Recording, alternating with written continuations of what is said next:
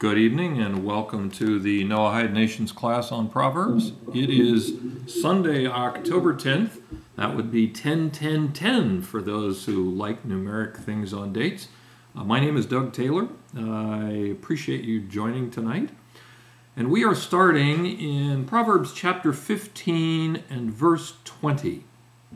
And the verse reads A wise son gladdens a father but a foolish person shames his mother. So, what would you say are the questions? So, a wise son gladdens a father, but a foolish son shames his mother. What kinds of questions would we ask around that? Okay, why a son? You mean as opposed to a daughter? Yeah. Okay, good. Why a son? I'm, I might ask the question, what is a wise son? What makes a, makes a wise son or a foolish one? Yep, very good. What makes a son wise? And how does he gladden his father? Why is he shameful to his mother? Yes, and I want to make uh, the important distinction that the verse doesn't say a foolish son, but it says a foolish person.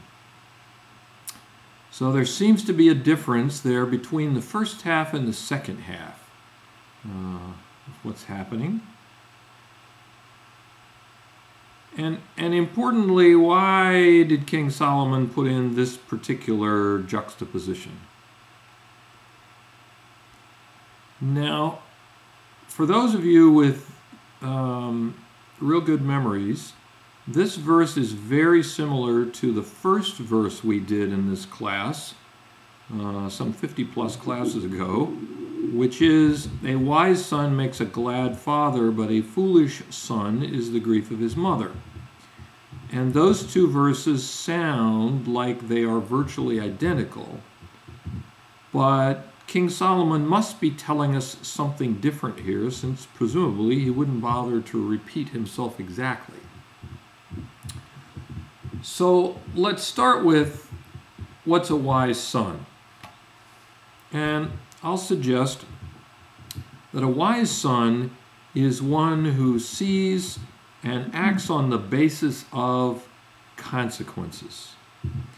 He looks ahead at the consequences of potential courses of action, and he's willing to sacrifice short term pleasures for long term gains. And one of the results of this, in addition to the fact that he lives you know, a better life because of that, is that it causes his father to be glad because he sees that the wise son will make good decisions in his life and that he thinks clearly and rationally. Now, Linda, you raised the question of why a son and not a father. Sorry, not a son and not a daughter. Uh, I I'm going to have to speculate here a little bit that that King Solomon is uh, focused on the son as a, uh, I guess, a prototype. I'm not so certain that he means that it would be significantly different for a daughter, uh, but fathers probably tend to be more um, aligned in terms of following in the father's footsteps than, or sons tend to follow in their father's footsteps, maybe perhaps more than daughters do. But I don't know that he intends um, a you know a, a distinction on that. I do not recall a verse in Proverbs that has a juxtaposition of son and daughter. There might be one, uh, but I think it's possible that it might be just a prototype. And Jim, you've asked, is it possibly related to the more public life of the son than the daughter in past times? I think that could be correct. I mean, in the in past times, the the son did take much more of a public role and the daughter would be married and, and be more involved in uh, the household and uh, raising of the children and that sort of thing. I'll also suggest that fathers tend to focus on their sons operating independently out in the world. So, in this case, the father sees his grown son operating independently, making wise decisions, and this brings the father gladness. Now, a foolish son is the opposite of a wise son. And he operates on the basis of his emotions, which want short term gratification. So he makes decisions that result in negative consequences on a long term basis. He's more interested in his immediate emotional needs than he is on the long term consequences of his actions. Now, question would become is the verse saying that the person in the second half goes about shaming his mother? A foolish person shames his mother, and it would have to be a son relationship because otherwise it wouldn't be his mother. Or is the verse saying that the shame of the mother is a byproduct of his foolishness? So we've got two possibilities. He either actively shames his mom or his mother is shamed because of his actions. And I'll suggest that the second possibility matches the actions of the first half of the verse, and that that interpretation then better fits the verse. Because the first half is talking about um, what the father feels as a result of the actions of the son. So in the second, uh, it would seem to match better if we had that same juxtaposition. Um, now, interestingly, the Vilna Gaon's interpretation suggests that while verse 10.1, which is the very first verse we did, is talking about a son when he is in the child state, uh, and I believe the, the text reads, A wise son makes a glad father, but a foolish son is the grief of his mother. Here, as we were talking in the beginning, it says a wise son, but then the second half says a foolish person. And Vilna Gaon suggests that um, while verse 10.1 is talking about a son when he is in the child state, this verse is talking about when the son is in an adult state. And uh, so if he is a fool, he does, if he's local, he's going to do foolish things, and his mother will be shamed as a byproduct of that. If he's a fool and he lives far away, people will still curse the mother who gave birth to him and raised him. Uh, and Jimmy you're right. She's considered the teacher of the children. So if the children turn out foolish, she's blamed. And therefore she ends up being shamed. By contrast, if he's a wise son, he's operating wisely in the world. This will gladden his father and bring joy to him. Now, the verse doesn't say that this won't happen for the mother, but the first half focuses on the dad in contrast to the juxtaposition of the Vilna Gaon's approach with regard to the mother, the fact that she uh, raises him and, and, uh, and, a foolish son would therefore um, be seen as, uh, as shameful to her. I don't know if the verse intended this, but it's interesting to note that in, in my experience, when a son is grown, and is successful out in the world, I think that it can reflect, in, or sometimes in society, reflects more on the father because people generally seem to presume that sons learn business skills from their dads, not so much from their mothers. And so if a guy goes out and he's very successful in business, you know, people look at the father and say, oh, you know, he's just like his dad, or whatever it might be. Um, I'm not saying that's a proper way that people should think, but I think that it uh, it I've noticed that uh, that that does happen. So, question comes up: What do we learn here that we didn't learn in verse 10:1?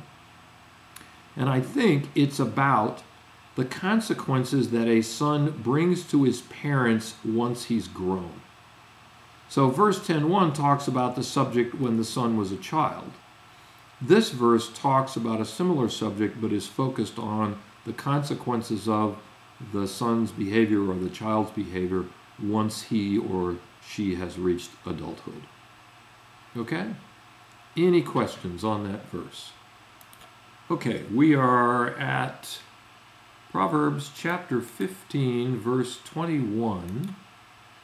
And the verse reads Folly is joy to one lacking heart, but a man of understanding walks uprightly. Folly is joy to one lacking heart or lacking uh, an understanding heart or sense, but a man of understanding walks uprightly. So, what kind of questions does that raise? Okay, Jim, good. He's not even trying to juxtapose here. Well, maybe. Because he is talking about a person lacking heart in the first half and a person of understanding in the second half. But your point is, I, am assuming that, wait a minute, one's talking about folly, one's talking about walking. What, what do those have to do with each other? Charles, good. What is exactly does it mean to have a lacking heart? Okay. ah, Jim, sorry I missed that. Okay, good. Yeah, Linda, what's folly and what's heart? Okay. And and what does one half even have to do with the second half? I mean, they they hardly even seem related. So, and Jim, thank you. How does one get joy from folly? I mean, that's really strange. You know, we talk about fools doing foolish things. Like, how can that be? How can folly be joy? So let's look at the first half.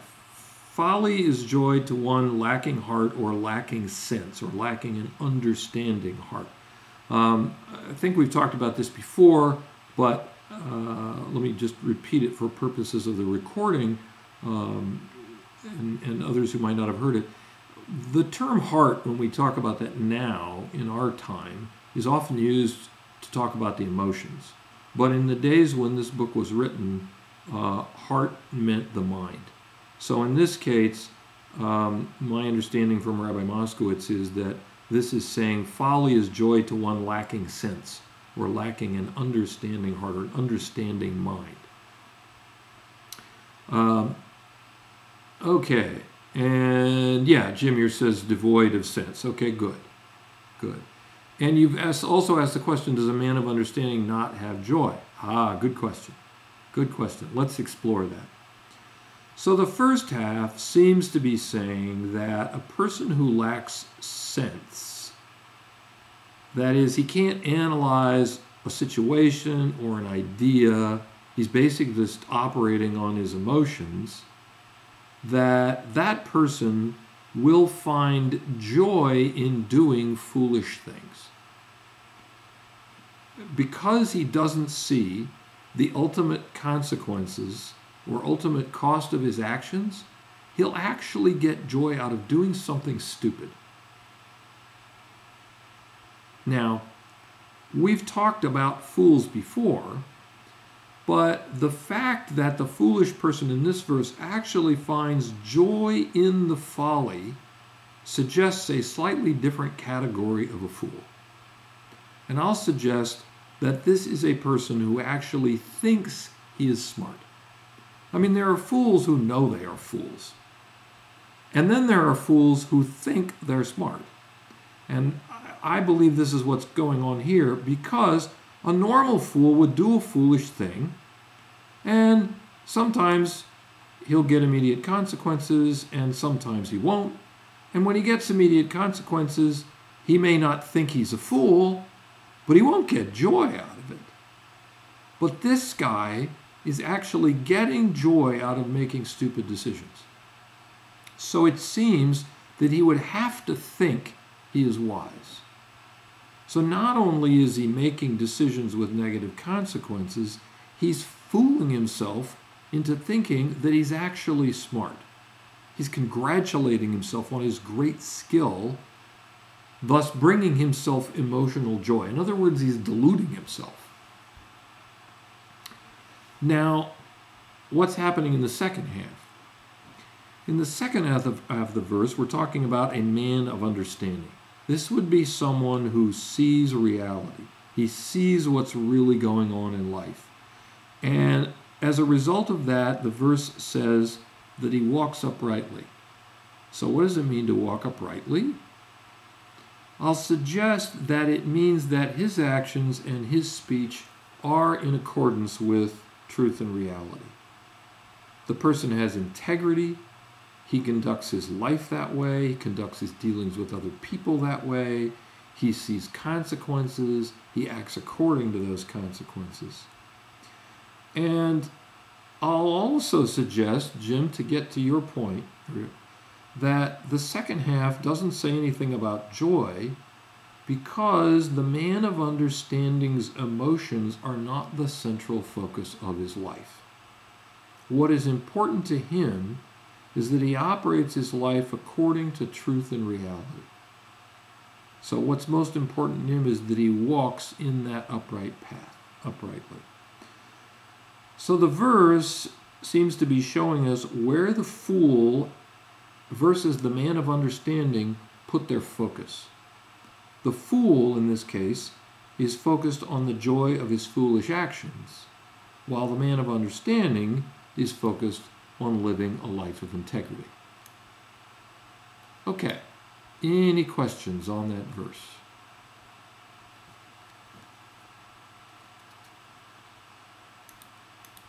Okay, so let's move on to Proverbs chapter 15 and verse 22, which reads Thoughts are frustrated for want of counsel but through an abundance of advisers they will be established.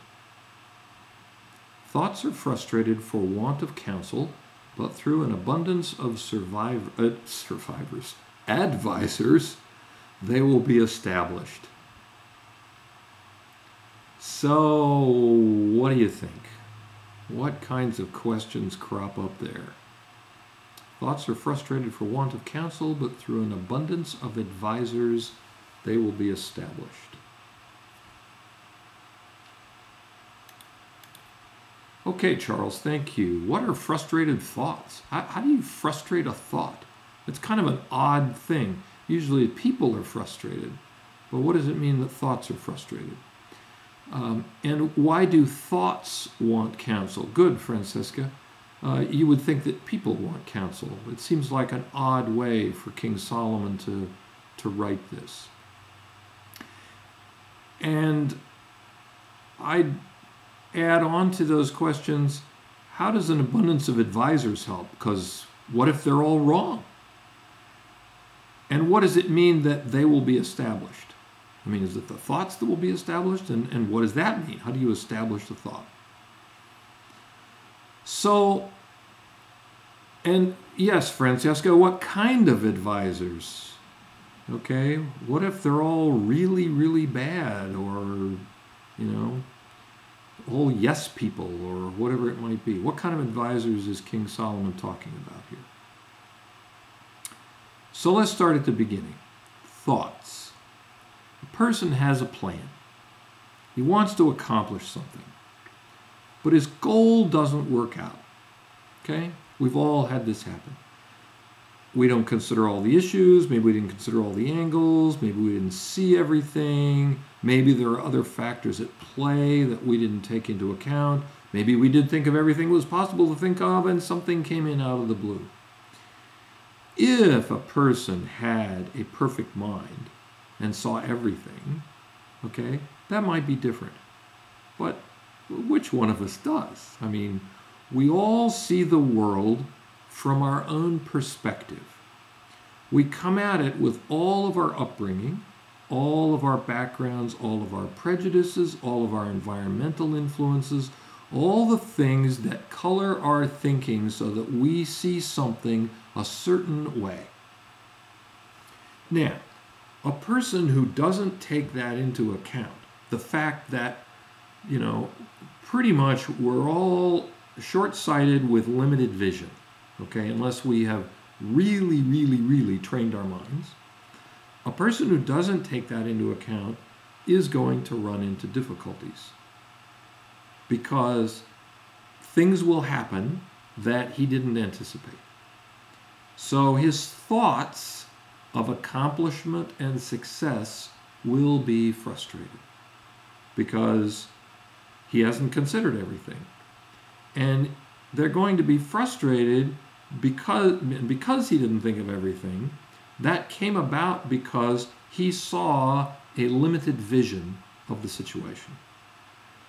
So the fact that he did not engage others to help him see a bigger picture, that can cause his lack of success, lack of accomplishment, and the frustrations of his thoughts of success and accomplishment. That's, I suggest, what the verse means by counsel. He doesn't seek the input of others before undertaking his plan.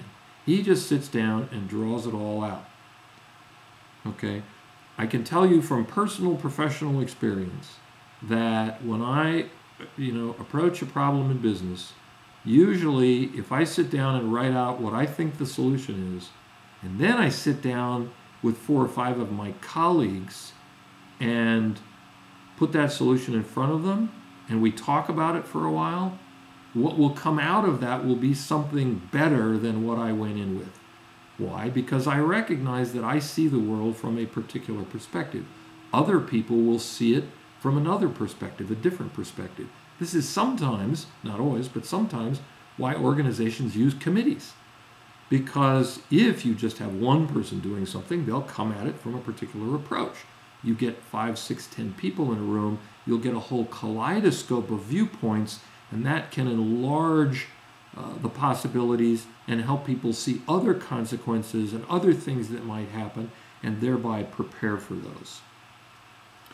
Now, the others who the person reaches out to for input must actually be advisors or counselors. In other words, um, to your point, Francesca, they need to be wise people who can truly expand your view of the world or your view of yourself or your view of the situation. Talking to just anyone isn't necessarily going to help. It needs to be someone wise who can augment a person's view in a positive and a helpful way. So, how, how, does it, how does an abundance of advisors help? Because you get more perspectives okay more insights you see more obstacles and that's why the verse says an abundance of advisors not just one if you get one okay now there's two of you but an abundance of advisors you're you're going to see multiple viewpoints and okay if you happen to see the world oh, in a particular way and you're making a mistake or failing to see something and that other person happens to have that same uh, weakness in their thinking uh, or mistake in their thinking, other people in your advisor group can help point that out. Say, no, no, wait a minute. You know, you're going to stumble all over yourself on this point if you don't take care of this or that or the other thing. It's a little bit like, you know, the old story of what an elephant feels like to a blind person. You know, it all depends on where they're touching the elephant. And if they touch in one spot, they they uh, describe the elephant based on what they're feeling. So if it's just you alone, you'll get one idea of the elephant, but with an abundance of advisors, you begin to get a much more complete picture of the elephant, or in this case, of reality of the situation that you're dealing with. That could be everything from a business decision, uh, where to go for education, uh, uh, e- even you know if you're um, uh, you know, considering marrying a person, you know, or considering hiring a person, you know, what, what do people do when they when they go out to hire someone? They ask for references. What do the references do? They give you a broader view of the individual than you will probably get in the interview process that you had with them. So by doing that, you can make better plans and your thoughts can be established. In other words, they can be accomplished and you can achieve your objective. So the verse, as I understand it, is teaching us the consequences of relying on your own analysis of a situation versus the consequences of augmenting your analysis with the ideas of other wise people. And the consequences are essentially failure on the one hand, which is what happens in the first half of the verse, and success on the other hand, which happens in the second half of the verse. Okay, any questions on that? Let's move on to Proverbs 15, verse 23. And it reads Happy to the man who answers with his mouth, and a word in time, how good. This is a very interesting verse. Happy to the man, uh, and I believe this was uh, Rabbi Moskowitz's translation of the verse. Happy to the man who answers with his mouth, and a word in time, how good. So, what are the questions there? yeah, what does that mean, Jim? You're right. Charles, a great point. What other way would he answer? Happy to the man who answers with his mouth. I mean, what what else are you going to do? Send him an email? You know, uh, uh, text him? I mean, this was written in the days before any of that. There, there's something very strange. You know, yes, Jim. The good question. The response to whom? What we're answering? Who are we answering? What are we answering? What what is this saying? Very, very cryptic, short verse here. So, Rabbi Moskowitz uh, said like this. He said the verse is talking about ways of talking, usually pleasantly. Okay? But there are times when you shouldn't be pleasant. There are times to talk forcefully and maybe persuasively, but in general, you should talk pleasantly. And the Meiri says, saying here that the person who talks pleasantly is happy. So, what is the difference between this person and other people who speak? So, there is a kind of a person who reacts to a situation, and all of his answers are based on the situation itself. Then there's another type of a person who has a view of life, and he answers to another person in an exchange on the basis of his view of life. Okay? That second person Rabbi Moskowitz suggests is a happy man.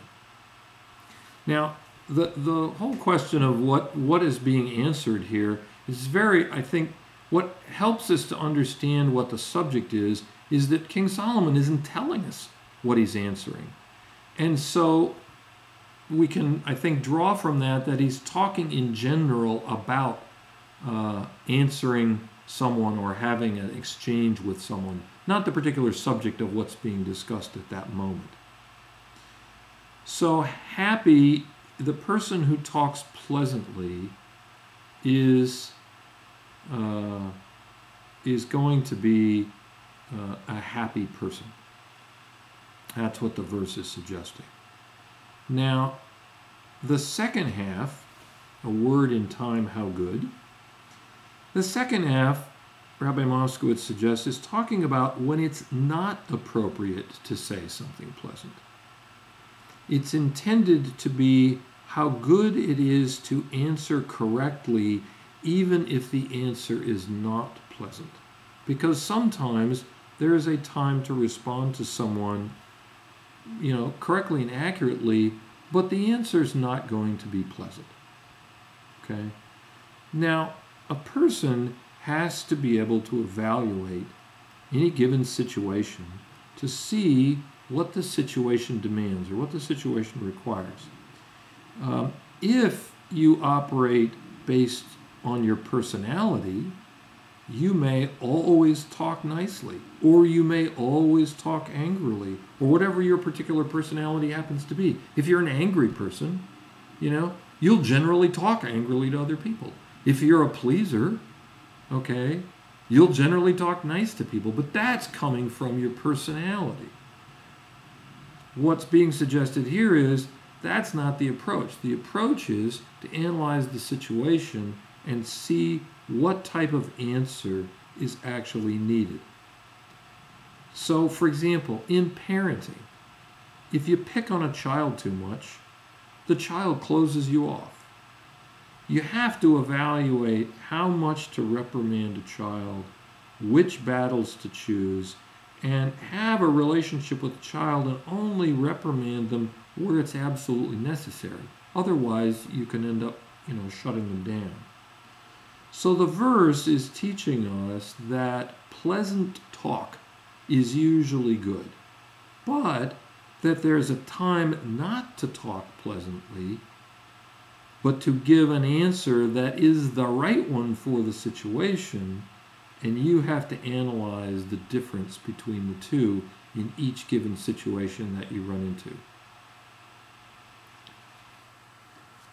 Francesca, it's a great question you ask. Is speaking the truth at the wrong time not good? Um, I think that the answer to that is yes. Um, and I'll, I, I'm trying to think of, imagine a situation where someone is in great emotional pain, intense emotional pain, and they ask you a question uh, and you realize that answering them with the sort of complete blunt truth is sort of beyond what they can take at that moment. And it may be a time to temper that answer and deflect it. I'm not suggesting you, you know, lie to the person, but to temper that answer or modify it in such a way that the person can take.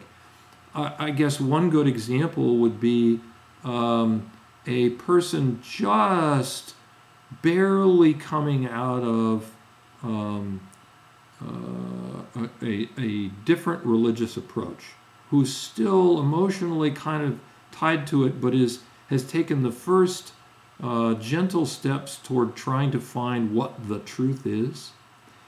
If a person were to come along and say, and with the Torah approach, and like dump the whole load on them at that point, um, you could crush them. Uh, it would be more than they could handle.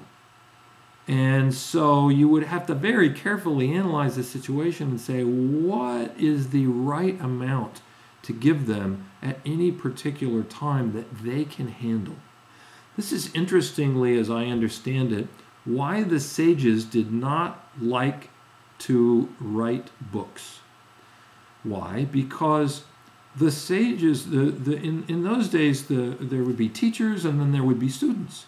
And the teacher would work with the students and teach them Talmud and teach them Torah ideas. And they would get to know every student. And some students learn fast and quickly, and they maybe have a deep capability to be able to understand deep ideas and so forth. Others, you know, they don't quite grasp a concept as quickly. You have to work with them a little bit more on it, um, and so forth. So the teacher got to know every single student and got to know exactly how to present an idea to them uh, and what they were capable of, and when it was appropriate to reveal an idea to them, when they were ready for it. And so, in that kind of environment, um, you know, the, the student could really tailor the learning to, um, to the student. Uh, yes, Mona, not everyone is, is able to accept things at the same time. When you write stuff down, yeah, it's available to more people, but suddenly you can't control that anymore. You don't have control of that student teacher relationship. And somebody can read something and take it out of context, misunderstand it, maybe they're not ready for it. It completely messes up what they're thinking. Uh, and Jim, yeah, you've pointed out Socrates thought that books could be quite destructive. Uh, he was against those. Um, so uh, it, this verse is kind of is tangentially, particularly in the second half, getting to that point, you have to analyze the situation and see what's appropriate to say at any given moment. Uh, and certain times it's a good thing to say something, and other times, you know, it's best not to. So, any comments or questions on that?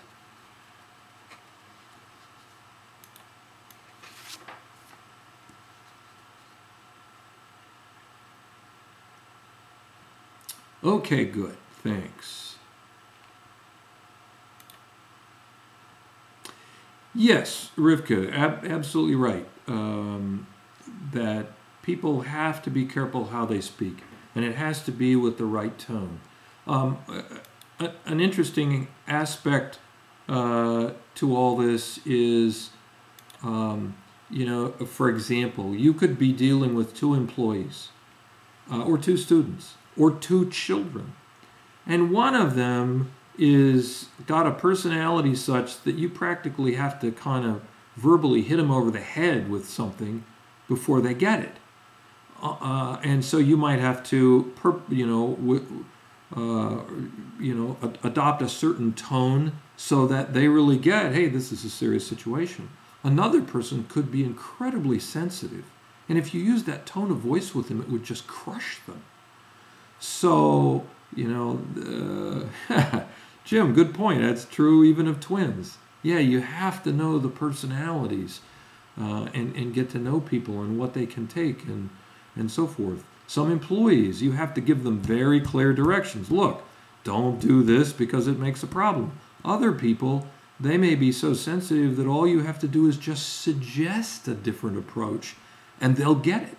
Uh, so, uh, it's a very good point. It's very important to speak with, with the right tone, uh, and not everyone's able to accept uh, the same idea at the same time. Okay, uh, let's go on to chapter 15 and verse 24. Very interesting verse, not that all the others aren't. Uh, the way of life is to go up in wisdom so that you should turn away from the grave beneath. The way of life is to go up in wisdom so that you should turn away from the grave beneath. Okay, what are the questions there? Should be a few. Okay, uh, Francesca, is grave a metaphor? Uh, that's a good question. That's a good question. What does he mean by the grave beneath? And Jim, how does wisdom push one away from the grave? Very good. Good question. A couple of others I might add to the mix. What is the way of life? I mean, everybody lives. So what, what does it mean the way of life is to go up in wisdom? And, and why does it say go up? You know, what's with the up part? What, what's King Solomon trying to get at there? And, and then it says, you know, so you should turn away from the grave beneath. Well, how do you turn away from the grave? I mean, we all die. And that's, that's the, the end of life, is we all die. And then why the very last word? It says the grave beneath. Why not just the grave? Why didn't he stop right there? Why did he put that word in there? It seems superfluous. I mean, graves are always under the ground, or almost always. So, Rabbi Moskowitz, uh, very interesting interpretation. He suggested like this. He said the term from the grave. It says, so you should turn away from the grave, could be explained in two ways. Metaphorically, okay, and uh, Francesca gets to your point, is grave a metaphor? It means that you go up so that you turn away from a low place. The grave being a metaphor for a low place. That's would be why it says the grave beneath. And what it means is it's saying a person should go up and not down. Okay? Thus, life should be a process of continually advancing, of constant development. There is no marking time. The verse is indicating that you can't stay stagnant. You're either going up or you're going down. There's no middle ground. Okay? You're either moving forward or you're moving backward, but you don't mark time. And if you're not moving forward, you are moving backward. Okay? So in this in this interpretation, the going down or, or the grave beneath is referring to going down or not being involved in continually advancing up in wisdom. So it's making the juxtaposition of up as opposed to down. And what we're talking about here is the development of the mind. There needs to be a constant development of the mind. If you're constantly involved in learning and perfecting your thinking and analyzing your character and so forth, there's a constant development going on. Yeah, we all have bad moments and we have bad days, but the question is which direction are you moving? If you look at the graph, not just by the minute or even by the day, but you know by the week and the month, what direction is your graph going up? Is it going up? Is it going down? Okay.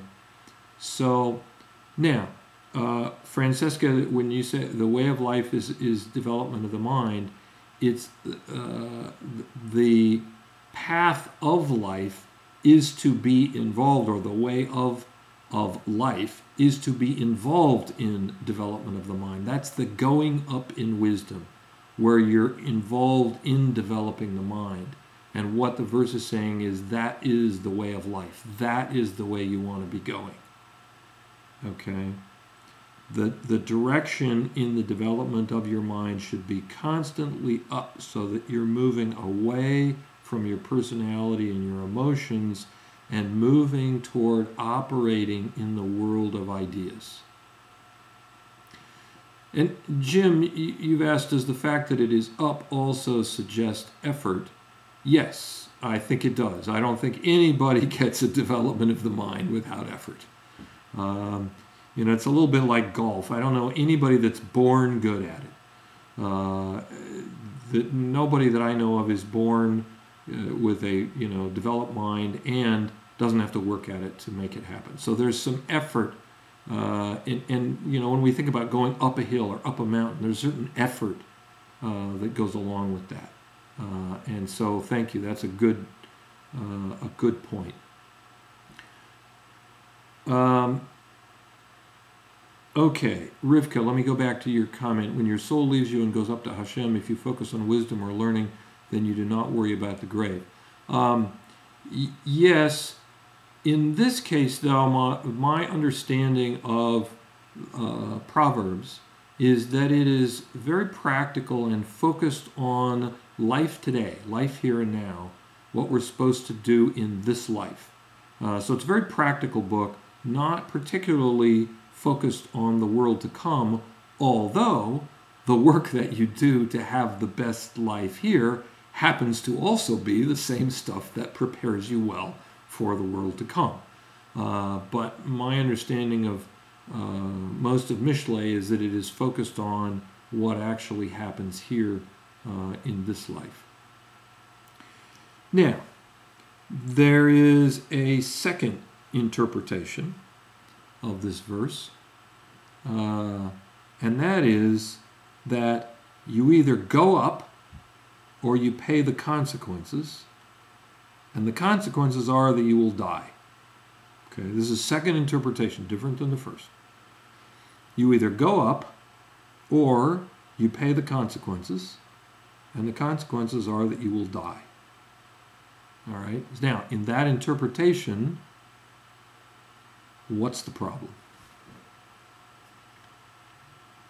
You either go up and you pay the con- or you either go up or you pay the consequences, and the consequences are that you will die.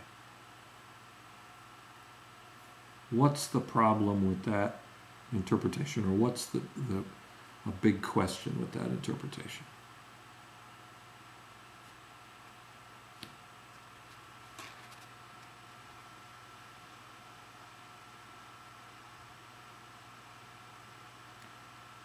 Okay, Francesca, thank you. Uh, What kind of die consequences if you don't develop your mind? Yeah, what does that mean? I mean, everybody dies. So, how can the verse tell us that that's a consequence when it's going to happen anyway? So, what kind of a die consequence do we actually get here? So, when it says that you're going to die, it means that your lifestyle is very bad. Unhappiness shortens your life. Stress shortens your life. Conflict shortens your life. The consequences of a life that is not based on wisdom brings you results that can shorten your life. I mean, we all know this, and there's all kinds of, as I understand it, studies now that show, you know, conflict and stress and all the things that it does to us, and people get, you know, ulcers and they get back pain and neck pain and shoulder pain and headaches and uh, migraines and, you know, all kinds of different things as a result of stress and living lives where they're in conflict. Um, and uh, my understanding is that there are a number of studies where they've taken rats and put them in situations where they're in huge conflict. They create a conflict for the rat and you know look at what it does to them, and uh, the consequences are not uh, not very uh, good or pleasant. So the verse means that you'll die earlier than you otherwise would. Yeah, we all die, but uh, the the die refers to it'll happen earlier, and it also represents the idea that you have a terrible life along the way. I mean, conflict causes you to get old quicker, uh, and we just talked about stress and so forth. I mean, a person that's living that kind of a life is not having a very fun life. They're not having a happy life, they're not having a peaceful life. And so, not only is it going to shorten it, the quality of what you have between here and the grave is going to be less. So, the path of going up in wisdom, the life of thought, of analysis, of uh, operating in accordance with long term consequences, that path is the way of life, literally, in this world. And again, note with Proverbs, this is not a, you know, pie in the sky, yeah, life's terrible here on earth, but wait till I get to heaven, you know, things will be better there kind of thing. Uh, that's not the Torah approach, and it's not the Proverbs approach. It's the Torah approach is about living the best life that we can live here and now. And so this verse is talking about the life that we each live here every day at work with our families, with our friends, everywhere we go. Every single situation that we're in. You know, are we applying wisdom to it and working to operate in accordance with that wisdom so we don't get caught up in the conflict and the stress and so forth that operating in accordance with our emotions can create. Also, there's a very interesting thing subtly to note in this verse. It says, The way of life is to go up in wisdom. The verse does not talk about arrival. And I submit that there is no arrival. It's about constant development. The way of life is to be going up. That's the arrival, to be on the path of continual improvement and continual development. That is the way of life. It's not about arriving, it's simply about being uh, on the path and being constantly involved in that development so your path is up. Okay. And Linda, you said this sounds like what Hashem told Adam about uh, the tree of knowledge. Uh, it's a very interesting point.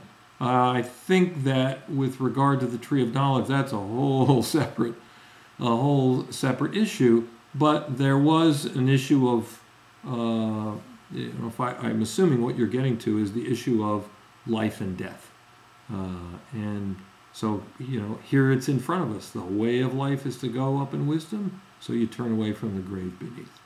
Um, you, you recall from the Torah verse uh, where it talks about the blessings and the curses, you know, and God says, choose life. Here it is. Which one do you want? Um, and so that's the, I guess, the opportunity and the challenge for us to be constantly involved in that. Okay, any questions on that verse or this subject?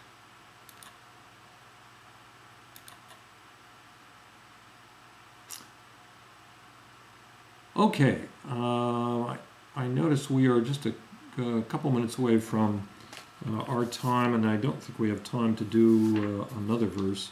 So I, I would like to add, um, I guess, a, a slightly personal note very closely related to this verse. Um, a neighbor of mine died over the weekend. And uh, when death occurs close to you, uh, I mean, we all know that people are dying all over the world all the time, but when it happens close to you, it sort of brings the reality uh, of the finiteness of life home. And you realize that every one of us uh, has a limited number of days. I mean, we're all headed there.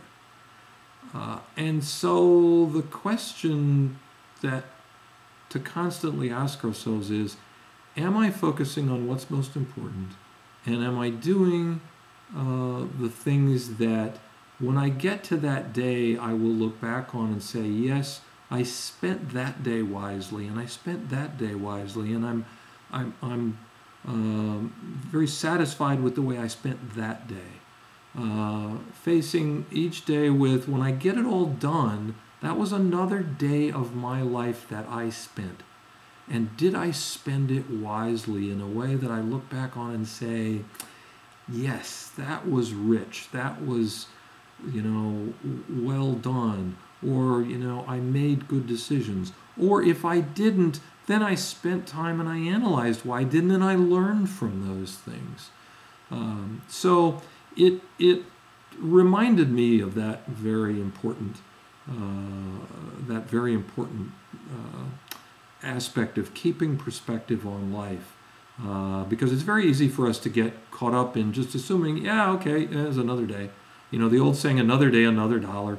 You know, I did this stuff, and okay, there's always tomorrow, and there's always tomorrow, and there's always tomorrow, and and that's not necessarily the case. Um, so we we kind of presume that that will happen. You know, I'll wake up in the morning, but we might not.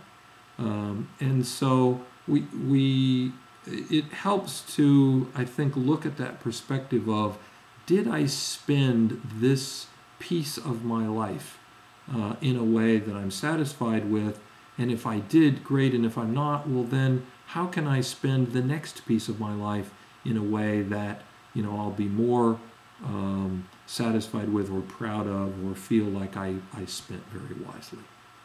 So, I hope that helps. Thank you all for joining. And just again to repeat, we will have class next week, but after that, we will not have class for two Sundays, and then we'll be back together again on November the 7th. Thank you all very much for joining, and I hope you'll be able to join next week.